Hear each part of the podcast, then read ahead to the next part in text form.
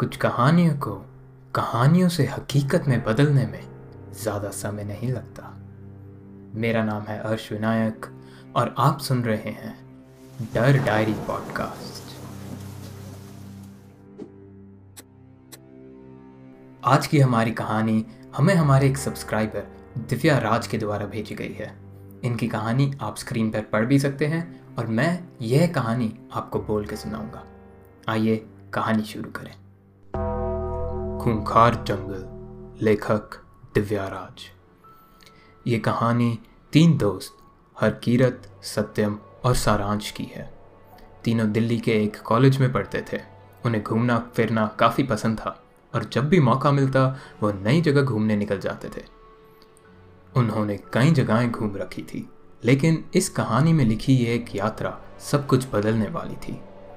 दिसंबर का महीना था, सर्दी आ चुकी थी और दिल्ली में बर्फ़ देखने के लिए हिमाचल जाने वाले लोगों की भीड़ लग गई थी। हर कीरत सत्यम और सारांश ने भी हिमाचल जाने की योजना बनाई। वास्तव में हिमाचल उनकी सबसे अधिक प्रिय स्थानों में से एक थी। तीनों लड़कों ने दिल्ली में अपने कॉलेज से बाइक से यात्रा करने का सोचा। उन्होंने शुक्रवार को कॉलेज से आने के बाद शाम को अपनी यात्रा शुरू की और मनाली में सप्ताहांत बिताने का सोचा। दुर्भाग्यवश मनाली जाने वाली सबसे मुख्य सड़क किसी कारण से बंद थी। उन्हें अपना रास्ता बदलना पड़ा और एक दूसरी सड़क लेनी पड़ी।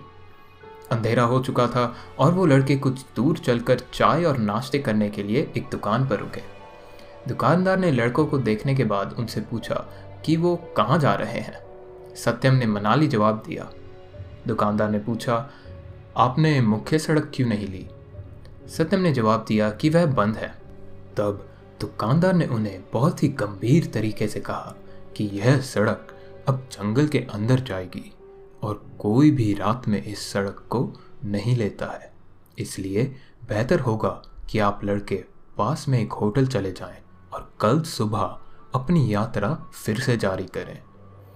लड़कों ने चारों ओर देखा और पाया कि वास्तव में जंगल से कोई कार याना आ रही थी। या जा रही थी। आश्चर्यचकित होकर उन्होंने दुकानदार से पूछा कि कोई रात में उस रास्ते पर यात्रा क्यों नहीं करता? दुकानदार ने जवाब दिया कि यह कांजीमल और उसकी बेटी के कारण है। उनके भूत इस जंगल से गुजरने वालों को परेशान करते हैं।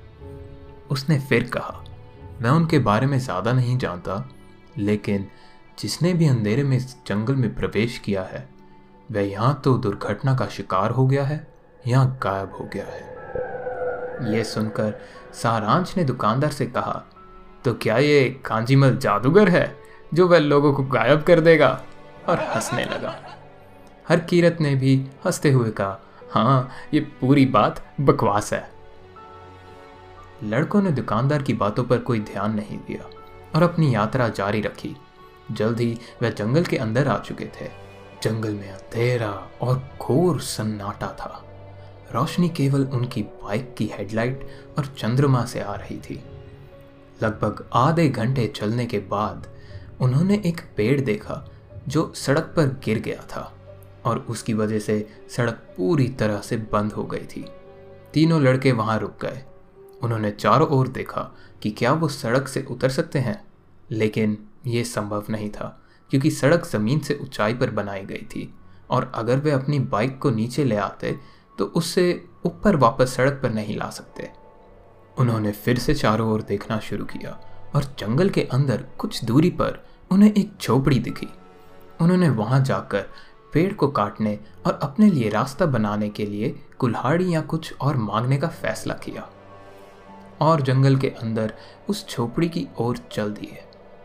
जल्द ही वह अंधेरे में थे और रोशनी सिर्फ़ चाँद और उनके फ़ोन की फ्लैश लाइट से आ रही थी। जब वो घर के थोड़ा करीब पहुँचे तो उन्होंने एक बूढ़े आदमी की रोने की आवाज़ सुनी। थोड़ा और चलने के बाद, जब वो आखिरकार झोपड़ी के पास पहुँचे तो उन्होंने देखा कि एक बूढ़ा आदमी एक बड़े से पत्थर पर बैठा रो रहा था। सारांश ने बूढ़े आदमी को प्रणाम बाबा बोला। और उसे सुनकर बूढ़े आदमी ने रोना बंद कर दिया। फिर सत्यम ने पूछा कि वह क्यों रो रहे हैं? इस पर बूढ़े आदमी ने जवाब दिया कि वह दुनिया में बिल्कुल अकेले हैं और वो रो रहा था क्योंकि उससे अपने मृत बेटे की याद आ रही थी। फिर बूढ़े आदमी ने उनसे पूछा कि वे लड़के क्या चाहते हैं और वहाँ क्यों आए हैं? सारांश ने उन्हें अपनी पूरी समस्या बताई और बूढ़े आदमी ने उनकी मदद करने के लिए हाँ कर दी। वह अपनी कुल्हाड़ी लेने के लिए झोपड़ी के अंदर चले गए। हर कीरत को हल्का होना था, इसलिए वो हल्का होने के लिए जंगल के थोड़े अंदर चला गया। जब वह वापस लौट रहा था तो उसने एक सुंदर हिरण देखा और अपना मोबाइल निकाल के उसने उसकी एक तस्वीर क्लिक करी। उसके बाद जब उसने उस तस्वीर को देखा तो उसके पैरों तले की ज़मीन को महसूस नहीं कर सका। जिस घर को उसने कुछ समय पहले देखा था वह तस्वीर में बिल्कुल जला हुआ था। फिर उसने अपने कैमरा को घर की ओर घुमाया और अब वहाँ कैमरा में साफ़ साफ़ देख सकता था कि वह बिल्कुल खंडर था। वह तुरंत अपने दोस्तों की ओर भागा, जो उसे बूढ़े आदमी के साथ बातें करते हुए दिखे। उनसे थोड़े पहले रुककर उसने फिर से कैमरा उस बूढ़े आदमी की ओर करा। उसने कैमरा में जो दृश्य देखा उससे डर के मारे उसकी रीढ़ जम गई, क्योंकि कैमरा में वहाँ बूढ़ा आदमी पूरी तरह झुलसा हुआ दिख रहा था और उसके शरीर पर जगह जगह जख्म के निशान थे। उसने हिम्मत जुटाई और अपने दोस्तों के पास जाकर बूढ़े आदमी से पानी मांगा, ताकि बूढ़ा आदमी झोपड़ी के अंदर चला जाए और उन्हें कुछ समय के लिए अकेला छोड़ दे। जैसे ही बूढ़ा आदमी घर के अंदर गया, उसने अपने दोस्तों को तस्वीर दिखाई और उन्हें वहाँ से तुरंत भागने के लिए कहा। उसके दोस्तों को अब याद आया कि दुकानदार ने उन्हें किस बारे में चेतावनी दी थी और वे सब तुरंत भागना शुरू कर दिए। वे सड़क पर वापस आकर जितना संभव हो उतनी तेज़ी से दौड़ रहे थे। कुछ देर बाद उन्हें एक भवन दिखा जो मंदिर जैसा लग रहा था।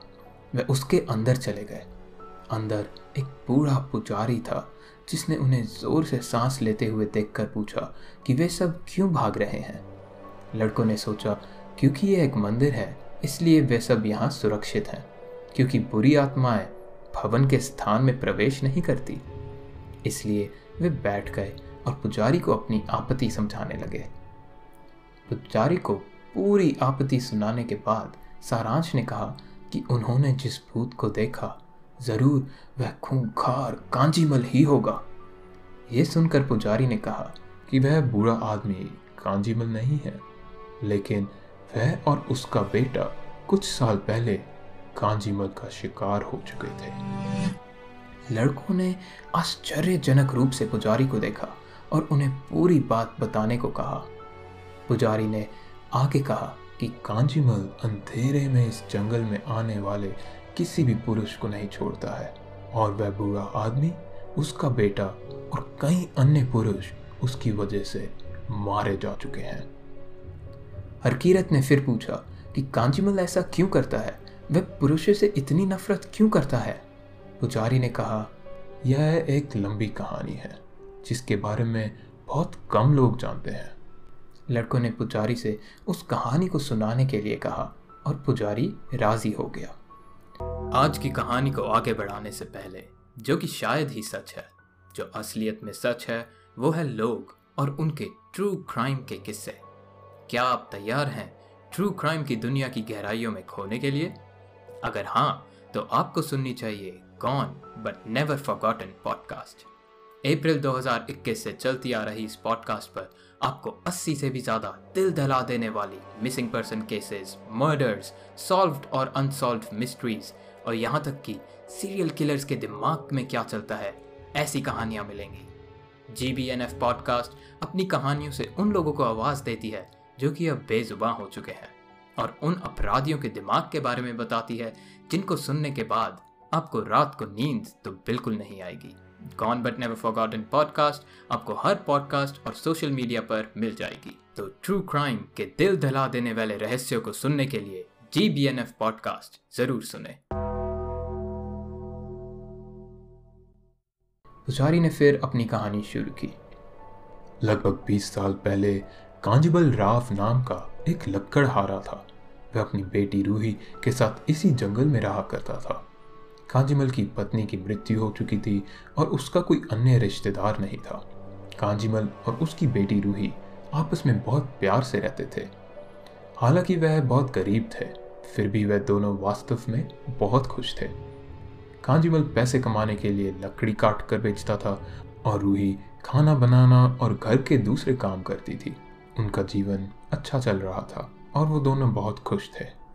लेकिन कौन जानता था कि आने वाला समय उनके लिए इतना बुरा होने वाला था।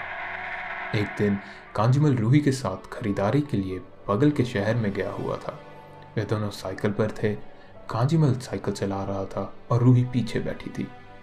लौटते लौटते अंधेरा हो गया था और वो जल्द से जल्द घर वापस पहुँचना चाहते थे। लेकिन जंगल में चलते चलते रास्ते में एक कीदड़ ने उन पर हमला कर दिया और वो दोनों पूरी तरह से घायल हो गए थे। थोड़ी देर बाद उधर से गाड़ी में जा रहे कुछ पुरुषों ने उन्हें देखा। ऐसी घायल अवस्था में देखकर उन्होंने उनकी मदद की। उन्होंने दोनों को उठाया, अपनी कार में बिठा लिया और अस्पताल की ओर चल दिए। लेकिन थोड़ी देर चलने के बाद वे बीच में ही रुक गए और कांजीमल को ऊँची आवाज़ में नीचे उतरने के लिए कहा। कांजीमल ने उन लोगों से उन्हें अस्पताल ले जाने की अनुरोध किया, लेकिन उन्होंने गुस्से में उसे बाहर निकलने के लिए कहा। कांजीमल ने देखा कि वो लोग पूरी तरह से नशे में थे तो उन्हें छोड़कर उसने खुद ही अस्पताल जाना ठीक समझा और कार से बाहर निकल गया। वह फिर रूही को कार से बाहर निकालने में मदद करने लगा। लेकिन उन लोगों ने उसकी बेटी को पकड़कर उसे नीचे उतरने से रोक दिया। रूही को देखकर उन लोगों की नीयत खराब हो गई थी और वे लोग उसका फ़ायदा उठाना चाहते थे। कांजीमल ने विरोध किया, लेकिन उन लोगों ने उसे पीटा, जिसकी वजह से कांजीमल ज़मीन पर गिर गया और पहले से घायल होने की वजह से वह उठ नहीं पाया। इस समय उन पुरुषों ने कांजीमल और उसकी बेटी को जंगल के अंदर धकेल दिया। रूही ज़ोर ज़ोर से मदद के लिए चिल्लाने लगी। कोई उन्हें सुनना ले और उसी डर के मारे उनमें से एक पुरुष ने एक बड़ा सा पत्थर उठाकर रूही के सर पर फेंक दिया। कांजीमल की आँखों के सामने उसकी बेटी की मौत हो गई थी। इस हादसे को छुपाने के लिए उन सभी पुरुषों ने मिलकर घायल कांजीमल और रूही की लाश को एक पास की पुरानी झोपड़ी में ले गए। और झोपड़ी पर आग लगा दी। पुजारी ने तब कहा, हालाँकि उस आग में कांजीमल और उसकी बेटी के शरीर नष्ट हो गए थे, लेकिन उनकी आत्माएँ अभी भी बदला लेने के लिए इसी जंगल में भटक रही हैं। सूरज के ढल जाने के बाद इस जंगल को पार करने की कोशिश करने वाले किसी भी आदमी को वो नहीं छोड़ते। सूरज डूबने के बाद अंधेरी ताकतों की शक्तियाँ बढ़ जाती हैं और कांजीमल और उसकी बेटी की आत्मा ने मिलकर रात में यहाँ आने वाले कई पुरुषों को मारा है। यह सब सुनकर हर कीरत ने पुजारी से पूछा, लेकिन आप भी तो एक पुरुष हैं? कांजीराम और उसकी बेटी की आत्मा ने आप पर हमला क्यों नहीं किया? पुजारी ने जवाब दिया, मैं सुरक्षित हूँ, क्योंकि मैं इस मंदिर में रहता हूँ। अब आप लड़कों को भी मेरे साथ चलकर इस मंदिर में प्रार्थना करनी चाहिए। तीनों लड़के झट से मान गए और पुजारी के साथ किनारे के एक कमरे की ओर आ गए। कमरा बंद था। पुजारी ने चाबी का गुच्छा निकाला और दरवाजे को खोला। दरवाज़ा खुलते ही तीनों लड़कों ने जो देखा, वो देख के वह हैरान रह गए, क्योंकि वहाँ भगवान की कोई मूर्ति नहीं थी, बल्कि उन्होंने वहाँ एक बीस इक्कीस साल की एक सुंदर सी लड़की देखी। लड़कों ने हैरान होकर पुजारी से पूछा कि ये कौन है? पुजारी ने जवाब दिया कि ये मेरी बेटी रूही है। वह हर किरत की ओर मुड़ा और कहा, तुमने मुझसे पूछा था ना कि कांजीमल ने मुझे क्यों नहीं मारा? मैं सुरक्षित इसलिए नहीं हूँ क्योंकि मैं इस मंदिर में रहता हूँ। और वैसे भी ये कोई मंदिर भी नहीं है। मैं सुरक्षित हूँ, क्योंकि मैं वही हूँ जिससे हर कोई डरता है। मैं ही कांजीराम हूँ, और ये मेरी बेटी रूही है। इसके बाद वो पुजारी और उसकी बेटी का शरीर काला पड़ने लगा, और तुरंत वो दोनों बेहद डरावने रूप में आ गए। उनका शरीर पूरी तरह झुलसा हुआ था, और जगह जगह घाव दिख रहे थे। ये सब देखकर तीनों लड़के डरते हुए ज़ोर से चिल्लाए और वहाँ से पूरी जान लगाकर भागने लगे। वे भागते रहे और मदद के लिए चिल्लाते रहे, लेकिन दुर्भाग्य से उनकी मदद करने के लिए दूर दूर तक कोई नहीं था। जंगल में उनकी चीखें गूंजती रही और कुछ देर बाद वहाँ वही सन्नाटा छा गया और जंगल फिर से शांत हो गया। अगले दिन कुछ लोगों को सड़क पर तीन बाइक मिली, लेकिन आसपास कोई इंसान नहीं था। उन लोगों ने वहाँ पे पुलिस को बुलाया और पुलिस वालों ने जंगल की तलाशी ली। पुलिस वालों को पता था कि वहाँ क्या हुआ है। उन्हें उसी टूटी फूटी जली हुई झोपड़ी के पास तीन लाशें मिली। जो कि पूरी तरह जली हुई थी और जख्मी हालत में थी। लाशों की जाँच करने पर उन्हें तीन पहचान पत्र मिले, जिनसे उन्हें उनका नाम पता चला। हरकीरत, सत्यम और सारांश तीनों दिल्ली के एक कॉलेज के छात्र थे। तो दोस्तों, अगली बार जब आप किसी नई जगह पर जाएँ और कोई आपको वहाँ जाने से या कुछ करने से मना करे तो कृपया करके उनकी बात ज़रूर माने। अन्यथा, आपकी अज्ञानता और गलती की कीमत आपको अपनी जान देकर चुकानी पड़ सकती है। उम्मीद है आपको डर डायरी की आज की कहानी पसंद आई होगी। आप भी अपनी कहानी हमें भेज सकते हैं, और अगर आपकी कहानी हमें पसंद आई तो हम इस चैनल पे उसे ज़रूर सुनाएँगे। अगर आपको भी अपनी कहानी हमें भेजनी है तो लिंक डिस्क्रिप्शन में दिया गया है। आप हमें फॉर्म के द्वारा अपनी कहानी भेज सकते हैं। ये कहानी पसंद आई तो इसे लाइक शेयर और सब्सक्राइब ज़रूर करें। और वीडियो ख़त्म करने से पहले, आइए पिछली वीडियो का एक टॉप कमेंट ज़रूर देख लें।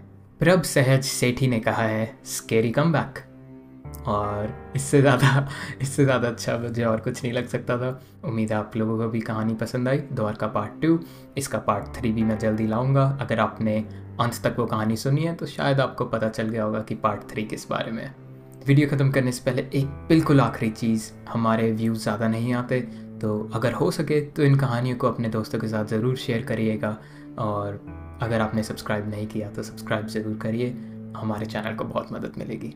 थैंक यू आज के लिए बस इतना ही, अभी के लिए अलविदा, और आपसे जल्द ही दोबारा मुलाकात होगी।